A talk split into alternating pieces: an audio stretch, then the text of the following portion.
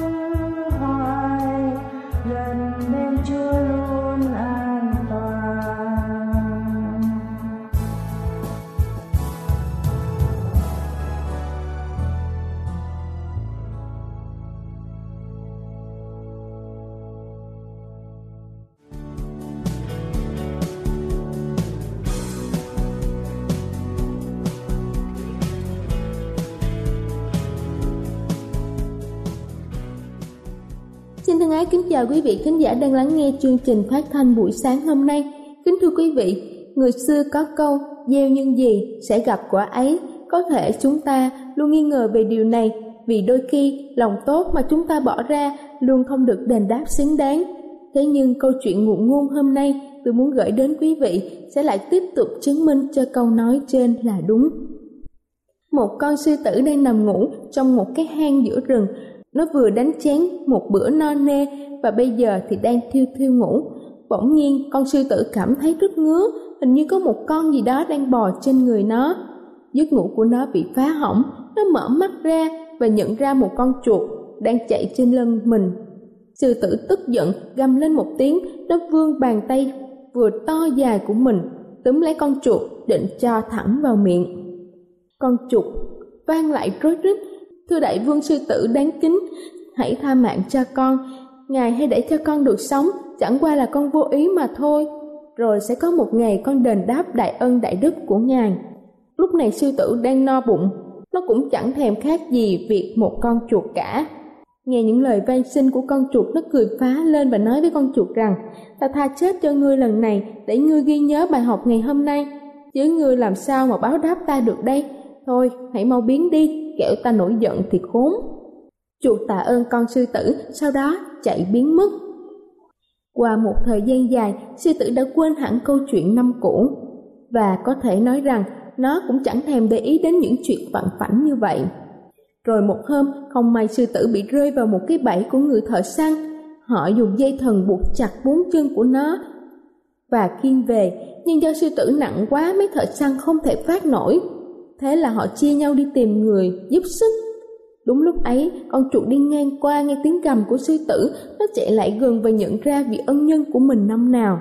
Nó bèn lại gần và nói, năm xưa ông đã tha mạng cho tôi, tôi đã hứa sẽ đền đáp ơn của ông Bây giờ tôi sẽ thực hiện lời hứa ấy, tôi sẽ giúp cho ông được tự do. Sư tử hỏi một cách ngạc nhiên, ngươi sẽ mang lại tự do cho ta ư? Liệu ngươi có làm được hay không? Con chuột bình thản trả lời, ông cứ đợi đấy. Nói xong, nó dùng răng hàm sắc nhọn của mình cắn đứt sợi dây trói. Sư tử thoát nạn, nó chạy ra xa cái bẫy và xúc động nói với chú chuột, thật cảm ơn ngươi quá. Con chuột lại nói, tôi đã nói là sẽ đền đáp ơn của ông mà, Tôi biết lúc đầu ông không thể tin và chế giễu tôi, ông là chúa tể của muôn thú. Nên trong mắt của ông, tôi chỉ là một con chuột nhỏ bé và không đáng tin cậy, nhưng ông hãy nhớ rằng những người yếu đuối sẽ có cách báo đáp riêng của họ để dành cho những ai luôn giúp đỡ họ trong cuộc sống. Kính thưa quý vị, một việc thiện mà sư tử đã tạo ra, mặc dù đó là ngoài chủ ý của nó, nhưng cũng đã giúp cho sư tử tránh được một kiếp nạn lớn có lẽ đó là điều mà chẳng bao giờ sư tử nghĩ tới. Con người là một loài vật có tình cảm, hãy biết trân trọng tình yêu thương của mình cho cấp dưới. Có lúc điều đó sẽ có giá trị hơn nhiều so với vật chất.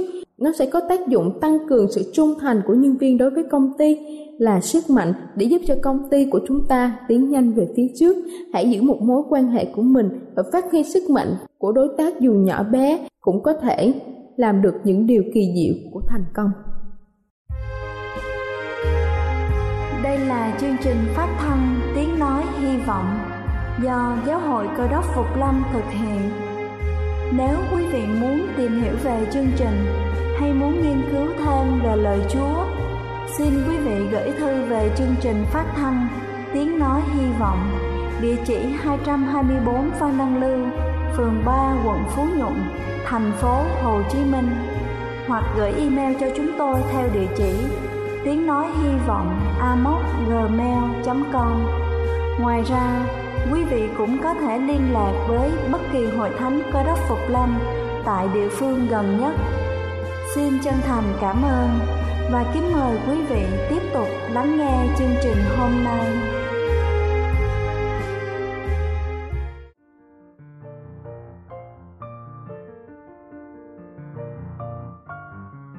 Thưa quý vị, và giờ này trước khi chúng ta đến với phần sứ điệp ngày hôm nay với chủ đề Thái độ lạc quan, xin kính mời quý vị cùng lắng lòng để lắng nghe bản thánh nhạc tôn vinh. Nhóm nhau bên bờ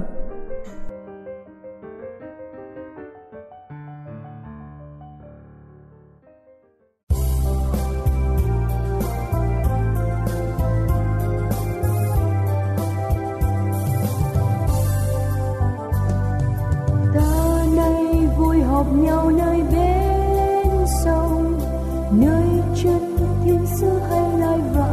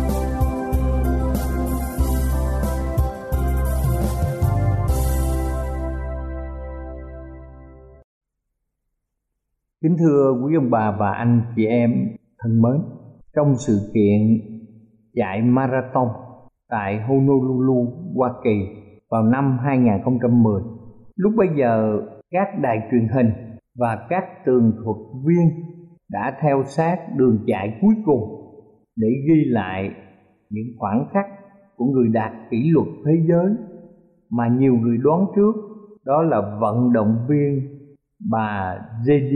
Benrill. Chúng ta biết rằng mọi người đã theo dõi suốt quá trình thi đấu của bà. Và giờ đây, người ta quay phim, tường thuật, giám sát đường về đích. Họ nhận ra bà từ xa.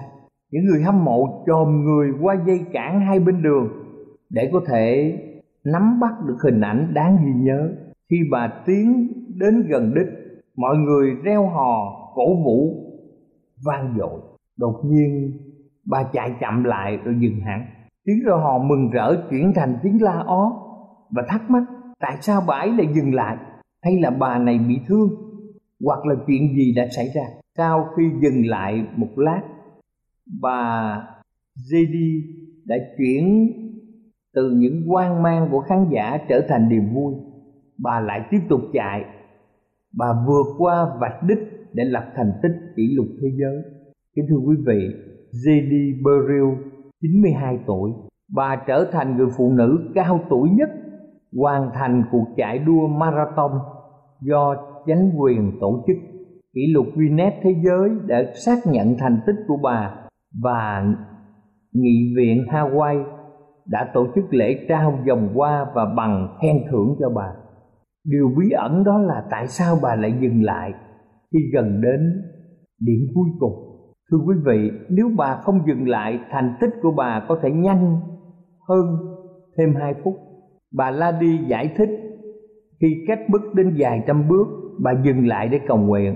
Và sau đó bà nói thế này, bởi vì cuộc đời tôi có thể sẽ thay đổi một khi tôi bước qua lằn vạch đó. Tôi biết một số người luôn cần sự khích lệ, thật dễ chán nản và sống tiêu cực. Vì thế suy nghĩ lạc quan, tích cực là rất quan trọng nó sẽ thay đổi cách chúng ta cảm nhận và cách chúng ta nhìn về mọi vấn đề. Tôi gặp nhiều trở ngại trong cuộc sống, nhưng chúa luôn ở bên tôi trong những lúc ấy. Kính thưa quý ông bà chị em, chúng ta biết là năm 11 tuổi, bà mắc bệnh bại liệt, nhưng sau đó thì bà đã hồi phục. Bà có năm người con, nhưng Kevin là người con trai bà đã bị u não rồi qua đời. Hai năm trước khi bà đạt được kỷ lục thế giới thì chồng bà cũng qua đời. Nhờ nguồn cảm hứng từ thái độ lạc quan của bà, báo chí đã đặt tên cho bà là Radiator, người ta đọc được hàng tích chạy trên đầu bản tin của hãng, truyền hình anh BC như sau. Bí quyết quán quân marathon 92 tuổi là gì? Là hãy suy nghĩ, lạc quan, tích cực. Kính thưa quý ông bà và anh chị em thương mến chúng ta biết bà J.D. Beryl là một tín đồ của giáo hội cơ đốc phục lâm, một đời sống gương mẫu sống động cho những lợi ích đến từ thông điệp sức khỏe của những người cơ đốc. Chế độ dinh dưỡng của bà hàng ngày là bà ăn chay và lối sống của bà luôn luôn năng động, tích cực. Nhưng chính thái độ lạc quan, vui vẻ của bà là điều thu hút báo chí thái độ lạc quan là nhựa sống cho toàn bộ sức khỏe và sứ đồ Phaolô bằng một sự xác quyết khuyên những người cơ đốc tại Thessalonica hãy thực hành ba thái độ mà chúng ta có thể cung cấp chất liệu sống một cách tốt nhất. Trong một Thessalonica đoạn 16 câu 18 Hãy vui mừng mãi mãi, cầu nguyện không thôi, phàm việc gì cũng phải tạ ơn Chúa. Bây giờ chúng ta xem xét kỹ từng thái độ một. Một Thessalonica đoạn 16 câu 18 Chúng ta xem về việc vui mừng Chúng ta nhìn cuộc đời Chúa Giêsu, Ngài tràn đầy niềm vui. Ngài muốn truyền điều đó cho các môn đồ trong văn đoạn 15 câu 11. Ta nói cùng các con, những điều đó hầu cho sự vui mừng của ta ở trong các con và sự vui mừng của các con được trọn vẹn.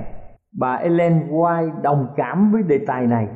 Bà nói rằng chúng ta được kêu gọi để có thể hiểu và phản chiếu lại nụ cười của Đức Chúa Trời cho những người khác. Kính thưa quý ông bà chị em, Trong sách Thi Thiên đoạn 34 câu 5 Trong sách Thi Thiên này nói rằng, Chúng ngửa trong Chúa thì được chói sáng mặt họ chẳng hề bị hổ thẹn. Nụ cười là bằng chứng của thái độ lạc quan thể hiện trên gương mặt của mọi người. Các nhà nghiên cứu từ Đại học Waystate đã đo mối liên hệ giữa cường độ của nụ cười với tuổi thọ. Và nhóm nghiên cứu nhận thấy người nào có nụ cười phóng khoáng, tức là cười to và rộng miệng, trung bình thì tuổi thọ dài hơn, những người không cười hay là cười yếu ớt đến 5 năm. Thái độ vui mừng còn vượt xa hơn là tươi cười.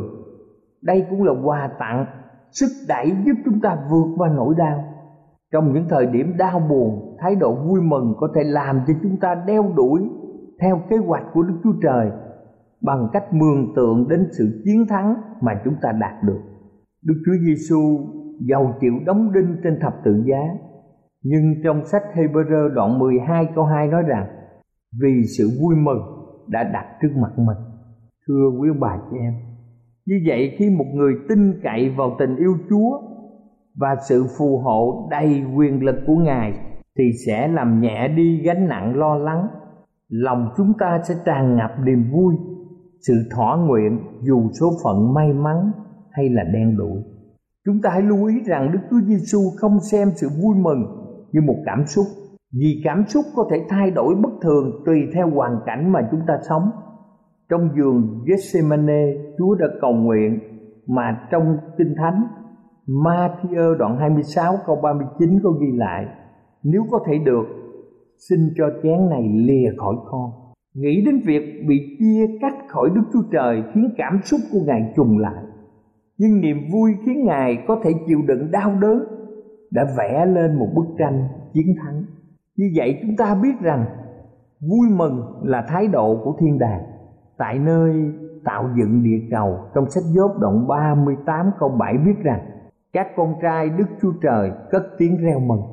Vào ngày Chúa Giáng sinh, Các thiên sứ đã loan báo một sứ điệp quan trọng trong Luca đoạn 2 câu 10 Ta báo cho các ngươi một tin lành Sẽ là một vui mừng lớn cho muôn dân. Và trong suốt thời gian Chúa Giêsu thi hành chức vụ ở thế gian, Ngài đã bày tỏ trong sách Luca đoạn 15 câu 10 Trước mặt thiên sứ của Đức Chúa Trời Sẽ mừng rỡ cho một kẻ có tội ăn năn.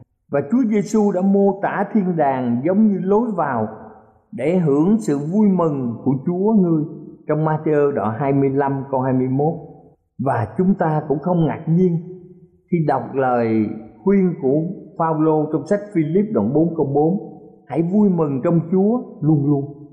Sự vui mừng giúp chúng ta trải nghiệm được tinh thần lạc quan tích cực của thiên đàng giữa những hoạn nạn ở thế gian.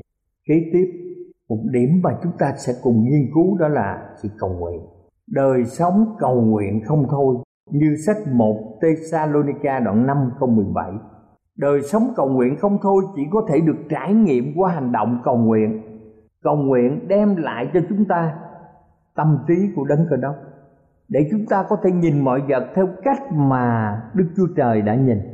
Thưa quý bà chị em, cầu nguyện chính là hơi thở của linh hồn. Đây là bí quyết sức mạnh của tâm linh. Không ai trong chúng ta có thể nhịn thở được. Như vậy thì không ai trong chúng ta mà không thể cầu nguyện. Cầu nguyện là hơi thở quan trọng của linh hồn.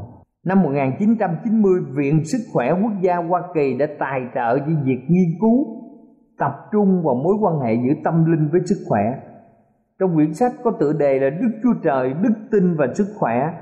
Fred Levin đã tóm tắt những phát hiện của các nhà nghiên cứu trong lĩnh vực này. Một số nghiên cứu tập trung vào tác động của sự cầu nguyện đối với sức khỏe con người. Theo nghiên cứu của bác sĩ Mark Music, trên 4.000 người đã trưởng thành ở miền Bắc bang Carolina. Kết quả đáng quan tâm người nào càng thường xuyên tham dự học kinh thánh và cầu nguyện họ tự đánh giá thấy càng khỏe mạnh các nhà nghiên cứu về bệnh dịch đã phát hiện ra rằng cách mà chúng ta tự đánh giá sức khỏe của mình là một trong những cách chỉ định đáng tin cậy về toàn bộ sức khỏe của chúng ta. Kế đến, chúng ta nghiên cứu phần được gọi là biết ơn. Thưa quý ông bà chị em, không có điều gì giúp cải thiện sức khỏe thể chất cũng như sức khỏe tâm linh tốt hơn cho bằng lòng biết ơn và sự ngợi khen. Lòng biết ơn dựa trên niềm tin mà trong sách Gia Cơ đoạn 1 câu 17 viết rằng, mọi ân điển tốt lành cùng sự ban cho trọn vẹn đều đến từ nơi cao và bởi cha sáng láng mà xuống. Cho nên, kính thưa quý bà chị em, mọi việc Đức Chúa Trời làm đều tốt lành. Điều gì đó thật trong khu vườn hoàn hảo là Eden, vườn địa đàng. Và trong thế giới bất toàn hiện tại, kính thưa quý ông bà chị em trong mọi giác quan và ý thức của chúng ta chúng ta sẽ trở nên đồng điệu với sự tốt lành của Đức Chúa Trời khi lòng biết ơn và ngợi khen sẽ tuôn chảy trong con người chúng ta, tinh thần chúng ta hướng lên ca ngợi Đức Chúa Trời toàn năng, tâm trí chúng ta hòa hợp với ý tưởng của Đức Chúa Trời và hành động muốn giúp đỡ người khác trở nên mạnh mẽ ở trong chúng ta. Những người cơ đốc phục lâm ý thức rằng ngày sa bát tức là ngày thứ bảy đây là một ngày để tỏ lòng biết ơn Chúa. Chúa đã sáng tạo thế gian trong sáu ngày. Từ khi mặt trời lặn, ngày thứ sáu cho tới mặt trời lặn, ngày thứ bảy đó là ngày sa bát. Chúa đã kêu gọi mọi người phải nhớ để làm ngày nghỉ và chúng ta làm ngày thánh chúng ta sẽ trao mọi sự lo lắng cho ngài và chúng ta nếm trải ơn lành của sự cứu rỗi khi chúng ta ngợi khen Chúa vì Ngài đã đem điều tốt lành vào trong lòng chúng ta, lúc ấy chúng ta trải nghiệm ơn phước của ngày sa bát mọi người trong chúng ta hãy thực hành những lợi ích của ngày sa bát trong suốt tuần lễ. Bằng cách mỗi ngày hãy ngừng lại nghĩ một chút. Chúng ta nhớ lại sự tốt lành của chúa và bày tỏ lòng biết ơn ngài.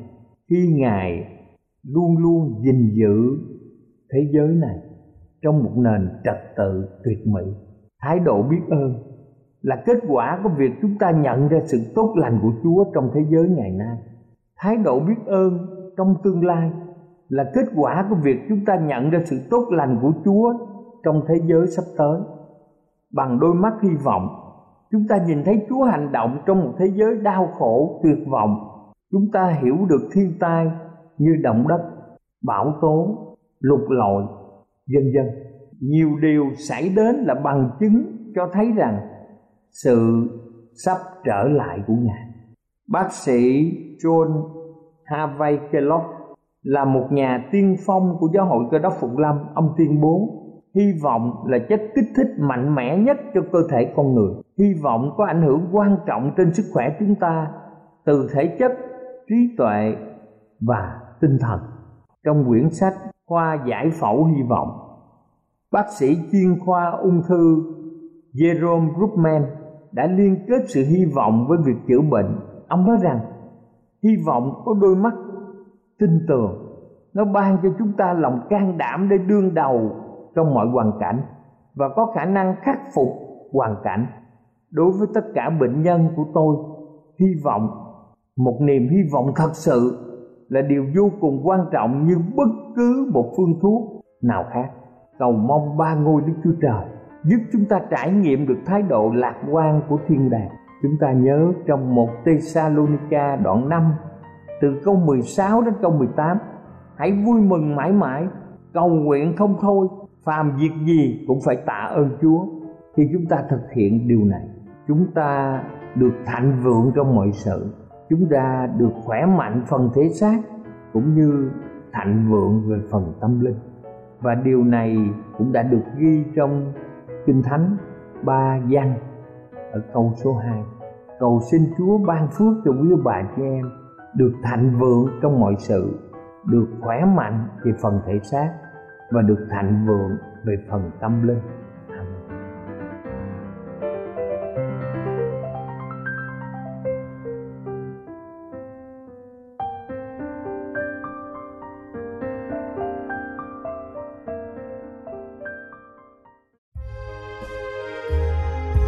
Đây là chương trình phát thanh Tiếng Nói Hy Vọng do Giáo hội Cơ đốc Phục Lâm thực hiện. Nếu quý vị muốn tìm hiểu về chương trình hay muốn nghiên cứu thêm về lời Chúa, xin mời quý vị gửi thư về chương trình phát thanh Tiếng Nói Hy Vọng, địa chỉ 224 Phan Đăng Lưu, phường 3, quận Phú Nhuận, thành phố Hồ Chí Minh hoặc gửi email cho chúng tôi theo địa chỉ tiếng nói hy vọng amos@gmail.com Ngoài ra, quý vị cũng có thể liên lạc với bất kỳ hội thánh cơ đốc phục lâm tại địa phương gần nhất. Xin chân thành cảm ơn và hẹn gặp lại quý vị trong chương trình lần sau.